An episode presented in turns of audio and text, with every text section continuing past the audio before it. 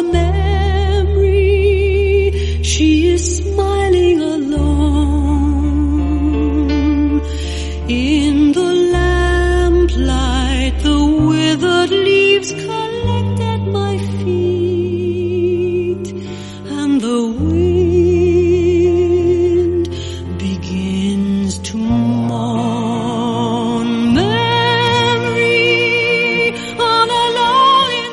En nuestros sonidos para recuerdo viajamos hoy hasta la historia de la radio en México y nos detenemos en uno de sus grandes locutores, Adolfo Fernández Cepeda, quien siempre estará ligado a los clásicos de la música y muchos lo recuerdan cuando sus padres escuchaban Universal. Los clásicos de Universal o el Club de los Beatles fueron algunos de los programas de Adolfo Fernández Cepeda con varias décadas en la radio, la voz universal, eh, como se le ha conocido también, es momento de escucharle.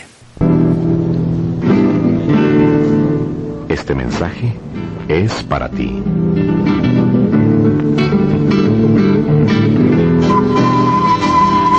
La noche quedó atrás. Un nuevo día se asoma en tu horizonte de ventura. En lo que fue llanto, hay alegría. En lo que fue rencor, hoy hay ternura. Eres otro. Bajo el conjuro de la palabra amor, te has superado. Todo es más noble en ti, todo es más puro, porque todo de amor se te ha llenado. Amar, y solo amar, esa es la clave que mueve el universo, a la vida. Lo duro de la senda es más suave si tú puedes decir, ama y olvida. Amar a Dios, a ti, al mundo entero, a los que tú conoces, al extraño, al rico, al pordiosero, al poderoso, con una historia y la voz, la voz de Adolfo Fernández, la voz que llegó para quedarse, y es que hablamos de más de cuatro décadas en Universal Stereo y en la radio mexicana, un registro que escuchábamos, aunque también asociado a la radio musical. Están con nosotros eh, David Lemore y Enrique Angurel, una voz eh, que mm, sí responde al perfil quizás del locutor eh, clásico, pero nos vamos al otro lado del océano. Unas voces eh, sugestivas, sugerentes, terciopeladas que envuelven y realmente dan calidez, ¿no? Esas voces que uno pues aprecia escuchar porque transmiten no solo información, sino cercanía. Efectivamente, él recuerda como su primera memoria, su primer recuerdo en torno a la radio era cuando era pequeño y tenía la curiosidad de saber qué había dentro y según nos cuenta, pues pensaba que había unos hombrecitos dentro de ella y ¿sabéis lo que hizo? La desconectó, la desarmó y dice, me tocó cueriza. Vamos, que le dieron eh, un poco de disciplina en casa eh, pero, como dice el locutor, riéndose, ¿quién lo iba a decir? Al pasar los años, iba a dedicarse a eso y dice, me iba a ir bien, gracias a Dios. Adolfo Fernández, una voz que llegó para quedarse.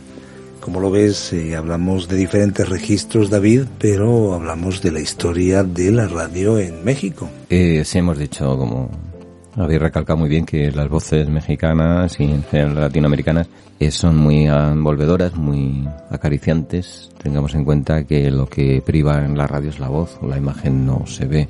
Y sobre todo que transmitían mucho, describían muy bien las situaciones y el oyente se metía rápidamente en situación, ¿no?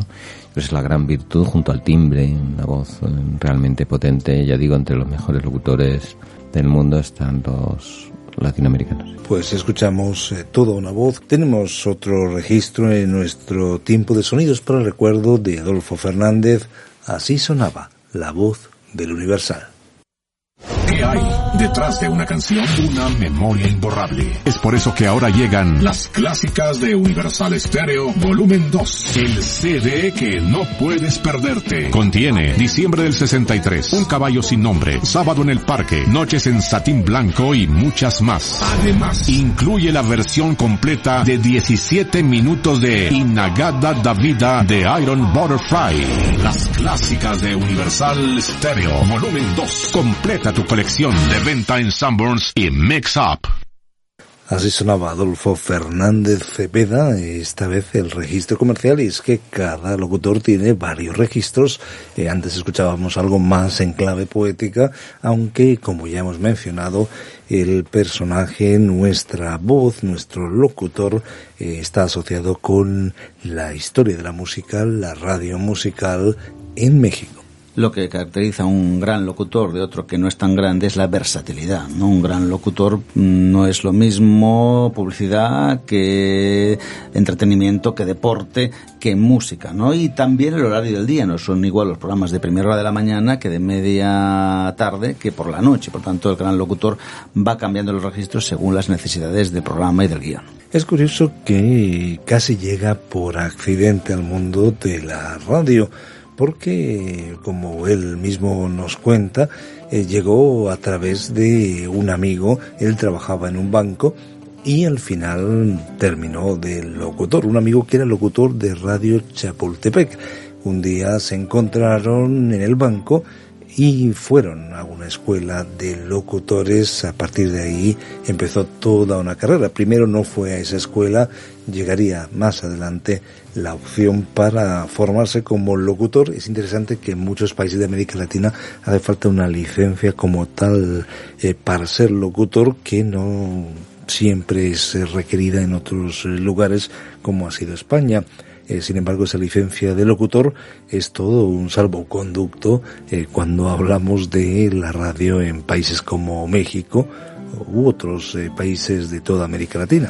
Sí, la verdad es que mucha gente que está trabajando en la radio viene del, del, periodismo, por ejemplo, y no empezaron siendo locutores, sino estudiando periodismo y acabaron siendo eh, personajes conocidos de la radio. Otros vienen, por ejemplo, actores, actrices, mucha gente que está acostumbrada al mundo de la comunicación pues son contratados para publicidad, para dirigir programas, no solo en radio, sino en televisión. Por lo tanto, no siempre vienen de una rama de, como es la locución, sino pueden venir de muchos, muchos lugares y triunfar también, porque no en la radio?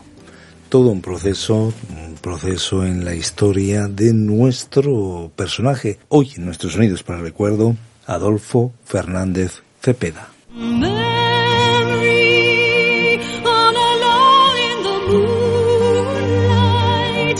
I can dream of the old days. Life was beautiful